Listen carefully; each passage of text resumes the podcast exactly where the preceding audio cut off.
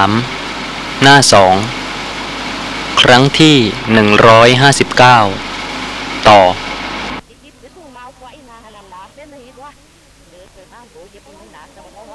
เพราะงั้นดิฉันก็นึกคัดค้านที่อาจารย์พูดว่าไม่ต้องเข้าห้องกรรมฐาน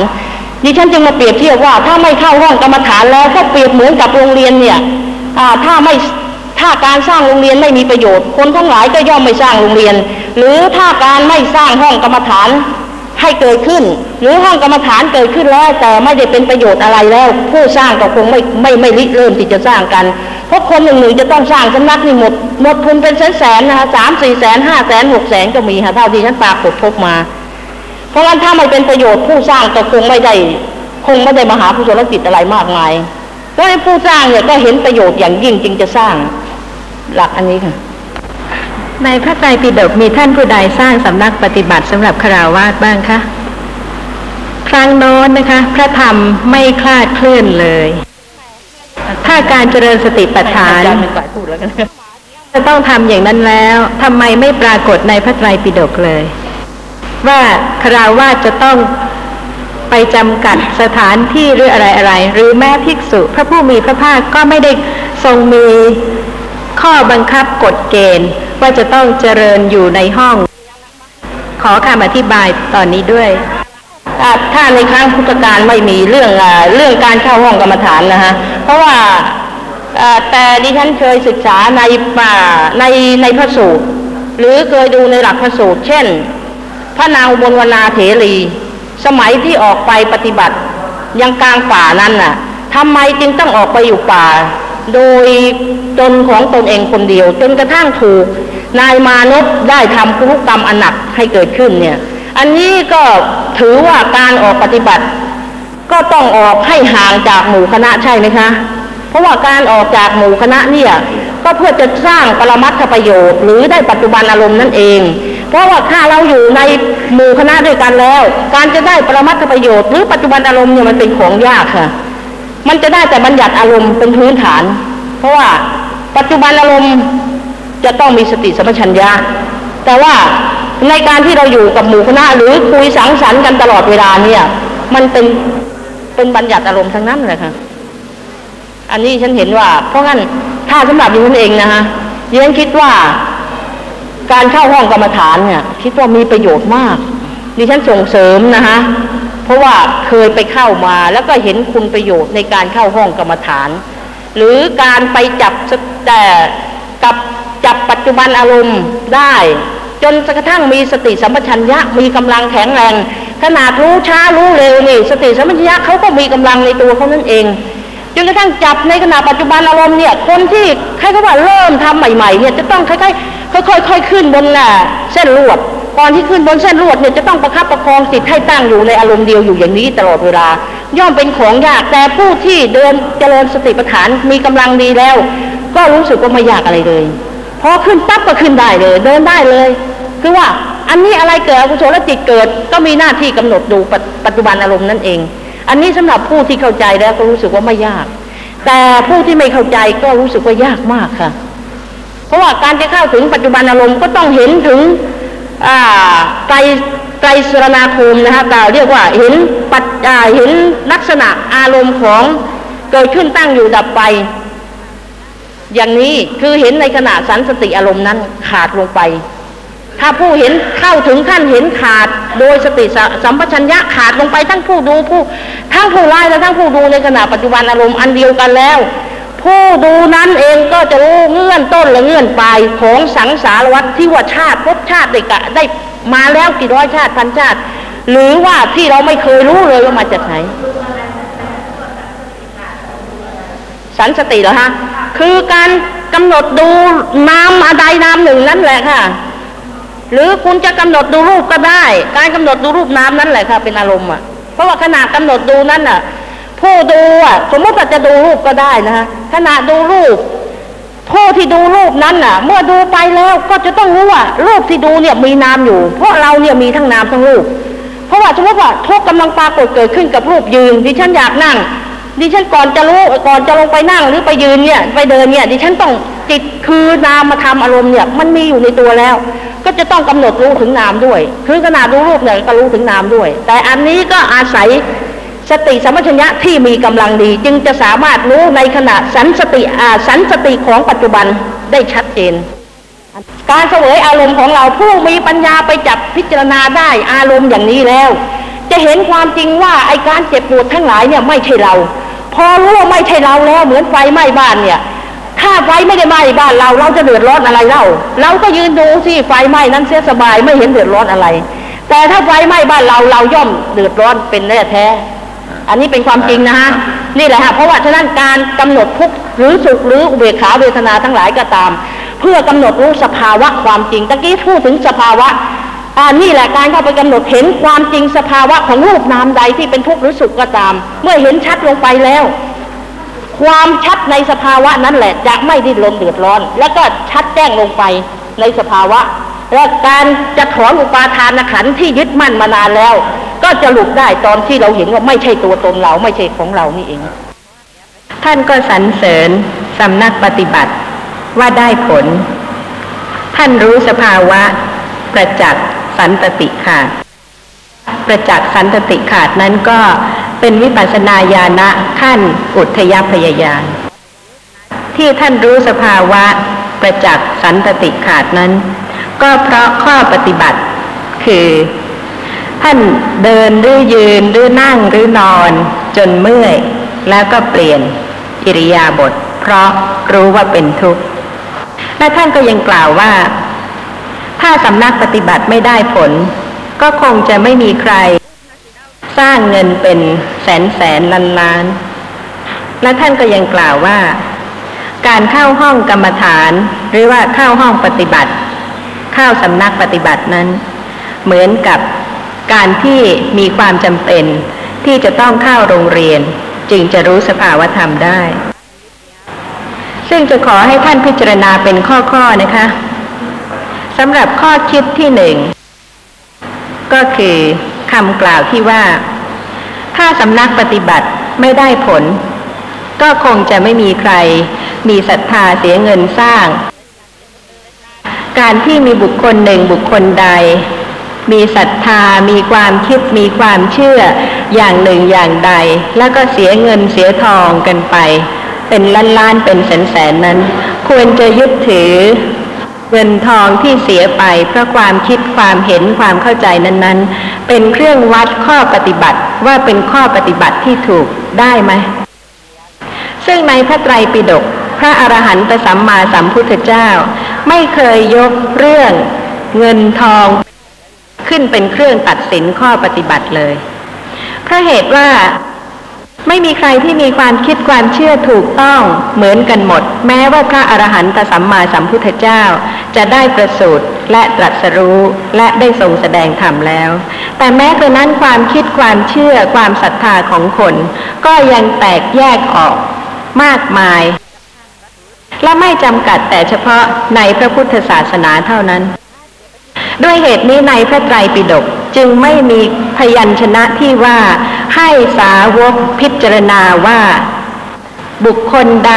มีศรัทธามีความเชื่อเสียเงินที่จะทนุบำรุงหรือจัดสร้างที่หนึ่งที่ใดขึ้น ก็ให้ถือว่าเป็นการกระทำที่ได้ผลหรือมีประโยชน์ เพราะฉะนั้นประเด็นนี้ก็ตัดออกไปได้ เพราะว่าถ้าเป็นอย่างนี้แล้ว ธรรมะของพระอรหันตสัมมาสัมพุทธเจ้า ก็ไม่ได้ขึ้นอยู่กับเหตุกับผล แต่ขึ้นอยู่กับสิ่งอื่นซึ่งเป็นเครื่องวัดสำหรับข้อคิดประการที่สองที่ท่านผู้นั้นใช้คำว่า ห้องกรรมฐาน ห้องปฏิบัติ หรือสำนักปฏิบัติ หรือโรงเรียน ในครั้งที่พระผู้มีพระภาคยังไม่ปรินิพาน มีสำนักของพระอรหันตสัมมาสัมพุทธเจ้าสำนักสงฆ์ใช้คำว่าสำนักปฏิบัติหรือเปล่า ใช้คำว่าสำนักปฏิบัติของพระอรหันตสัมมาสัมพุทธเจ้า หรือว่าสำนักปฏิบัติของพระภิกษุสงฆ์หรือเปล่าคะหรือใช้แต่คำว่าสำนักพระผู้มีพระภาคสำนักพระสงฆ์ อย่างพระวิหารเวรุวัน พระวิหารเชตวัน พระวิหารนิโครธาราม สำนักของพระผู้มีพระภาคสำนักสงฆ์แม้ว่าจะไม่ได้ใช้คำว่าปฏิบัติ แต่ว่าท่านปฏิบัติธรรมะ หรือว่าไม่ได้ปฏิบัติ หรือว่าต้องมีสำนักพิเศษต่างหากที่เป็นเฉพาะสำนักปฏิบัติ เป็นห้องปฏิบัติ เป็นห้องกรรมฐาน แต่ว่าปกติของท่านท่านเป็นผู้ที่ประพฤติปฏิบัติตามธรรมวินัย เป็นปกติในชีวิตประจำวัน ไม่ว่าท่านจะอยู่ที่ไหน และสำนักก็คือที่อยู่นั่นเอง ท่านจะอยู่ที่ไหนก็ได้ ที่นั่นก็เป็นสำนักของท่าน เป็นที่อยู่ของท่าน และท่านก็ประพฤติปฏิบัติธรรมะ ก็คือการเจริญสติปัฏฐานเป็นปกติในชีวิตของท่าน ราะฉะนั้นก็ไม่มีความจำเป็นที่จะต้องไปใช้คำว่าสำนักปฏิบัติเพราะเหตุว่าถ้าใช้อย่างนั้นก็จะทำให้แยกความหมายว่าสำนักเฉยๆไม่ได้มีการปฏิบัติ แต่เฉพาะบางแห่งบางสถานที่จึงจะเป็นสำนักปฏิบัติ นี่ก็จะเป็นความเข้าใจที่คลาดเคลื่อนไป และอีกประการหนึ่ง ข้ออ้างของท่านที่ว่ามีความจำเป็นที่จะต้องไปสู่สำนักปฏิบัติ เหมือนกับทางโลก การที่จะรู้อะไร ก็จะต้องเข้าโรงเรียน ต้องไปเรียนที่โรงเรียน ขอให้ทราบว่า วิชาทางโลกที่ต้องมีโรงเรียนนั้นเพราะเหตุว่าเป็นวิชาที่จำกัด แต่ละวิชาไป ว่าเป็นสถาบันหรือว่าเป็นสถานที่สำหรับศึกษาวิชาอะไร แต่ว่าการศึกษาในพระพุทธศาสนานั้นกว้างกว่านั้นมาก โลกทั้งโลก ทุกโลกเป็นโรงเรียน ไม่ว่าท่านจะอยู่ในมนุษย์โลก ในสวรรค์ชั้นดาวดึงหรือว่าสวรรค์ชั้นอื่น ๆ จนกระทั่งถึงพรหมโลก ท่านก็ต้องเป็นผู้ศึกษาจึงจะสามารถรู้สภาพธรรมะตามความเป็นจริงได้ โรงเรียนของ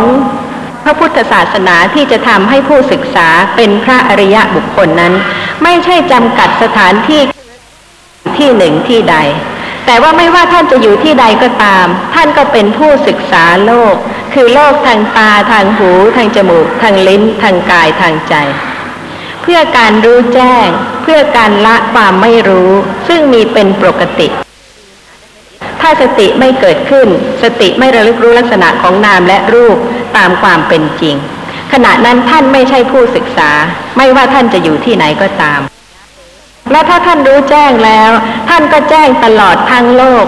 รู้สภาพธรรมะตามความเป็นจริง โดยไม่จำกัดว่าท่านจะรู้แคบแคบเพียงที่เดียว หรือว่าเพียงโลกเดียว แต่ท่านจะรู้โลกทางตาทางหู ทางจมูกทางลิ้นทางกายทางใจ เพราะฉะนั้นจึงไม่มีข้อความในพระไตรปิฎกที่ว่า การที่ผู้หนึ่งผู้ใดจะศึกษาโลกเป็นผู้ประพฤติปฏิบัติเจริญสติแล้วแล้วก็จะต้องไปเข้าโรงเรียน หรือว่าจะต้องไปสู่สำนักปฏิบัติ ในครั้งพุทธกาลผู้ที่เจริญสติปัฏฐานเป็นพระอริยบุคคล มีทั้งผู้ที่เป็นคราวาสและเป็นบรรพชิต ถึงแม้ว่าผู้ใดจะเห็นว่าชีวิตของคราวาสนั้นยาก แก่การที่จะรู้แจ้งอริยสัจธรรม ยากแก่การที่สติจะระลึกรู้ลักษณะของนามและรูป บ่อยๆ เนืองๆ ท่านผู้นั้นมีศรัทธาที่จะเจริญสติปัฏฐานดำเนินมรรคมีองค์แปดในเพศของบรรพชิต ท่านละอาคารบ้านเรือนแล้ว ไปสู่สำนักพระผู้มีพระภาคหรือสำนักสงฆ์ซึ่งสำนักของพระผู้มีพระภาคและสำนักสงฆ์นั้น ไม่มีข้อปฏิบัติที่ให้จำกัดอยู่เฉพาะสถานที่ที่เป็นห้องปฏิบัติโดยที่ไม่ให้ออกไปที่ไหนเลยพราะเหตุว่าสำนักของพระผู้มีพระภาคนั้นต้องเป็นสำนักที่ประพฤติปฏิบัติตามพระธรรมวินัย ซึ่งพระวินัยปิฎกยังครบถ้วนสมบูรณ์ที่ทุกท่านจะตรวจสอบได้ และพระธรรมวินัยนั้นไม่เคยจำกัดเลย ว่าจะไม่ให้บุคคลไหนไปที่ไหน ให้อยู่แต่เฉพาะในห้อง จึงจะเป็นการประพฤติปฏิบัติธรรมะเพราะฉะนั้นธรรมะของพระผู้มีพระภาคนั้นไม่ได้จำกัด บุคคลใดก็ได้ ที่ได้ฟังธรรมะตั้งแต่พระราชามหาอมาตย์ไปจนกระทั่งถึงทาสกรรมกร ธรรมะอุปมาดุจแสงสว่างที่ส่องไปทั่วถึง ผู้ใดที่มีความเข้าใจธรรมะ ก็ประพฤติปฏิบัติธรรมะได้ โดยที่ว่าไม่จำเป็นที่จะต้องสละเพศคราวาสและถึงแม้ว่าสละแล้วไปสู่เพศบรรพชิต ก็ประพฤติปฏิบัติตามธรรมวินัย โดยที่ว่าไม่มีกฎเกณฑ์ข้อบังคับจำกัดสถานที่หรือว่าไม่ให้ประกอบกิจการงานใด ๆเลย ท่านผู้ฟังท่านนั้นก็ ได้ยกตัวอย่างพระอุบลวรรณาเถรี เป็นข้ออ้างว่าในครั้งพุทธกาลก็มีสำนักปฏิบัติเหมือนกันสำหรับในวันนี้ก็จะขอกล่าวถึงเรื่องพระอุบลวรรณาเถรี ตามข้อความในพระธรรมปทัตกถา ซึ่งเป็นอัตถกถาคุตกะนิกายคาถาพระธรรมบท ให้ท่านได้พิจารณาชีวิตของบุคคลในครั้งพุทธกาลตั้งแต่ต้นทีเดียว ก่อนที่จะได้เป็นพระอรหันต์จนกระทั่งได้เป็นพระอรหันต์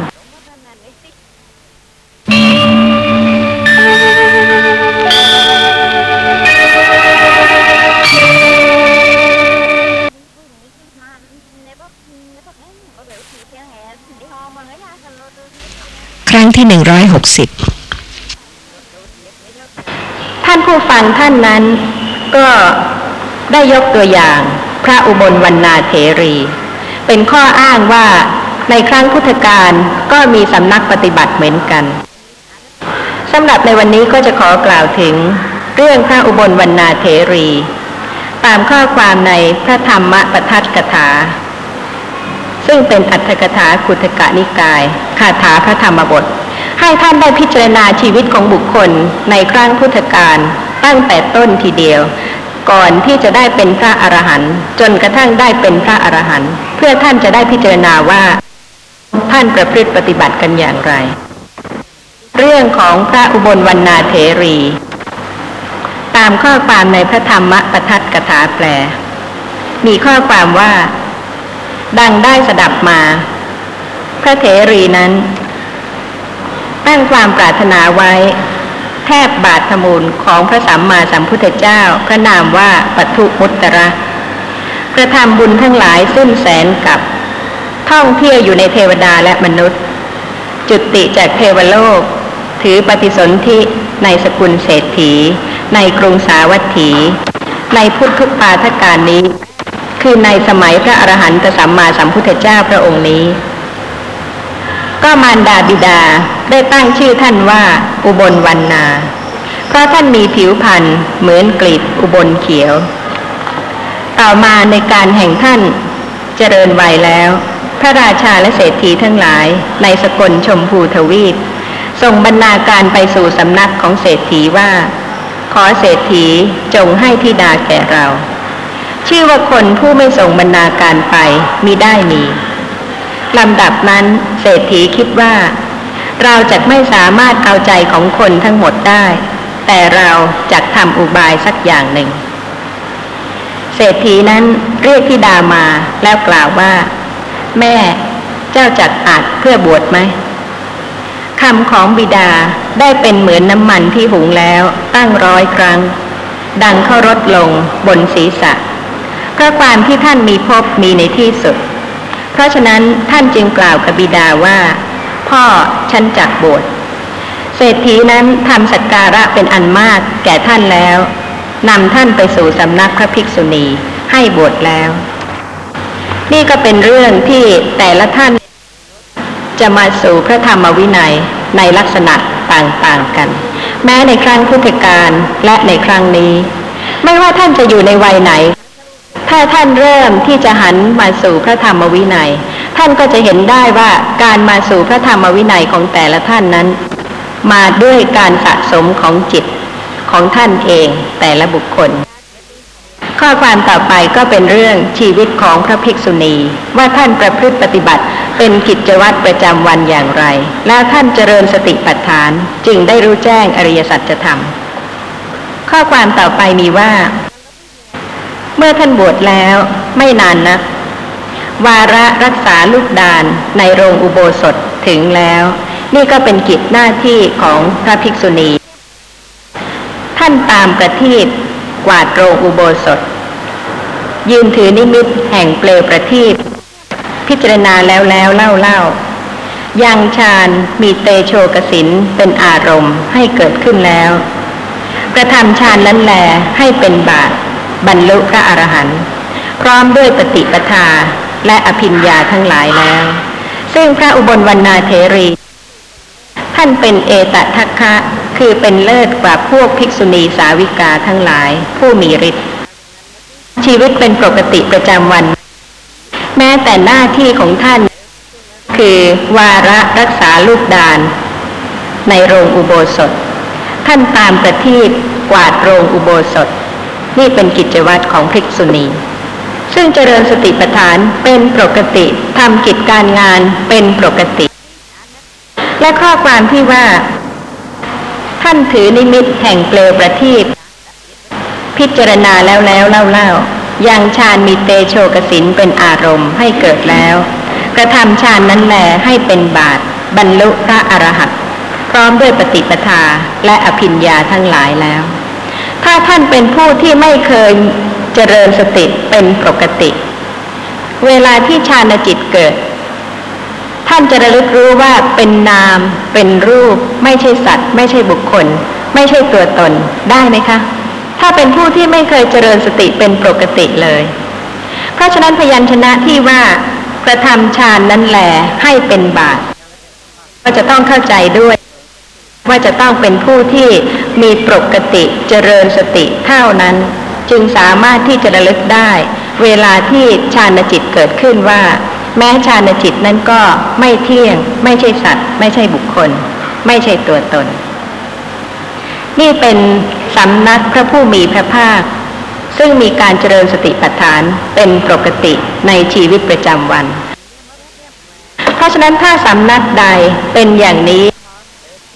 จะไปสู่สำนักนั้น บ่อยๆเนืองๆสักเท่าไหร่ ก็ยิ่งเป็นการดี ถึงแม้ว่าท่านไม่อาจหรือว่ายังไม่สามารถที่จะละเพศคราวาสได้ แต่การไปสู่สำนักเพื่อได้ฟังธรรมเพื่อที่จะได้ อุปการะเกื้อกูลกระทำกิจของพระภิกษุ พระภิกษุณีเหล่านั้นในครั้งนั้น ก็เป็นสิ่งที่แม้อุบาสกอุบาสิกาที่เป็นอริยสาวกก็ได้กระทำในครั้งพุทธกาลข้อความต่อไปมีว่า โดยสมัยอื่น พระเถรีนั้น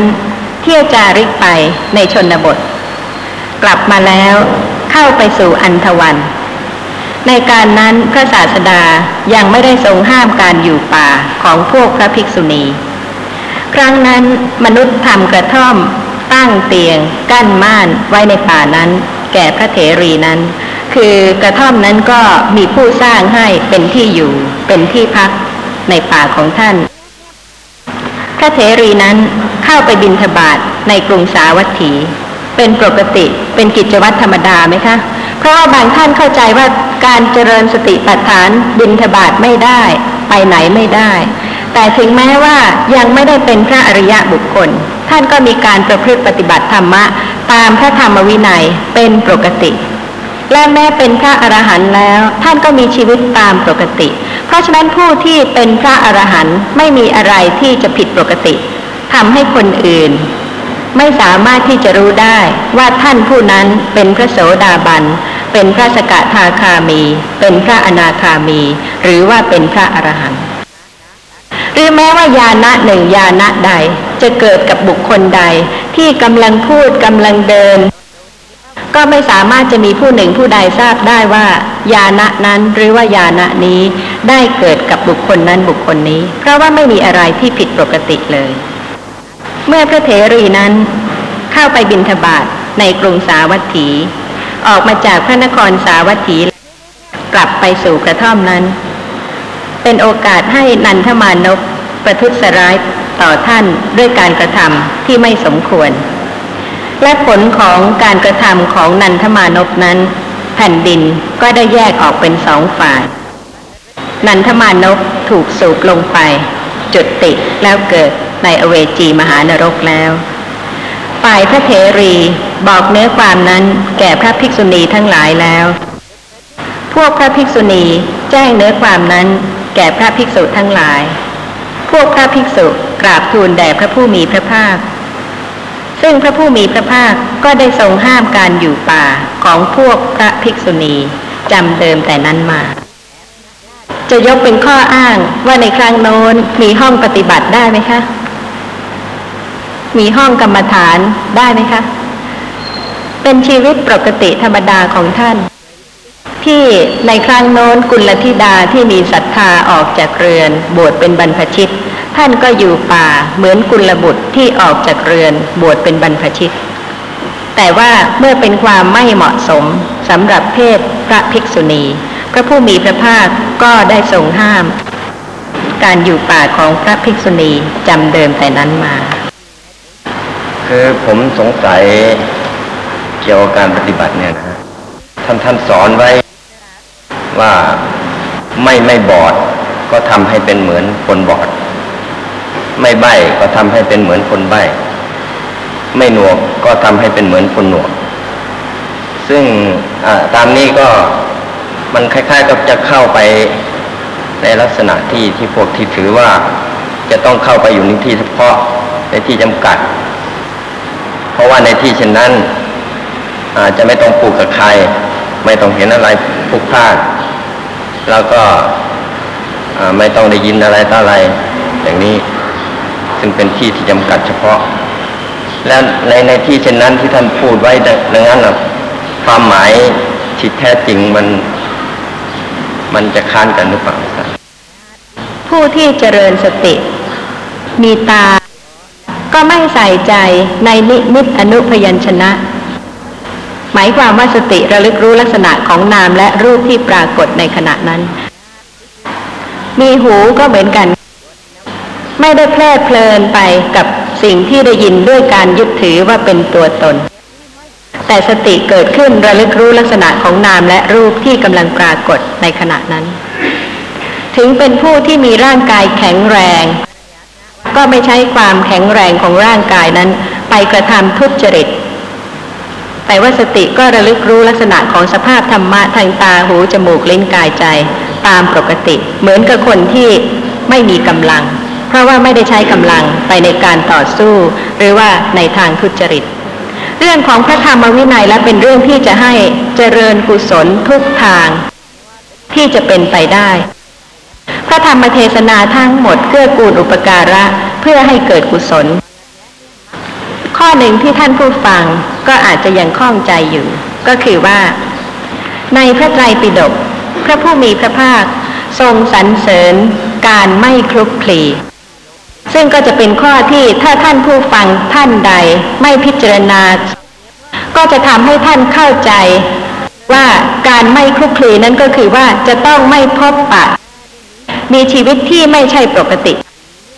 เข้าใจว่านั่นเป็นการไม่คลุกคลี พระผู้มีพระภาคทรงสรรเสริญเรื่องการไม่คลุกคลีพระเหตุว่าเรื่องการไม่คลุกคลีนั้นเป็นเครื่องหมายเป็นการแสดงถึงอัธยาศัยของบุคคลนั้น ที่ไม่เกาะเกี่ยว ไม่ยึดมั่น ในรูปในเสียง ในกลิ่น ในรส ในโผฏฐัพพะในธรรมารมณ์แต่ว่าผู้นั้นจะไม่คลุกคลีได้โดยสถานใด ไม่ใช่ว่าโดยการไปฝืนไปบังคับไว้ชั่วคราว แต่ความจริงเยื่อใยยังคลุกคลียังเกี่ยวข้อง แต่ว่าถ้าเป็นโดยลักษณะนั้นนะคะ พระผู้มีพระภาคไม่ทรงสรรเสริญ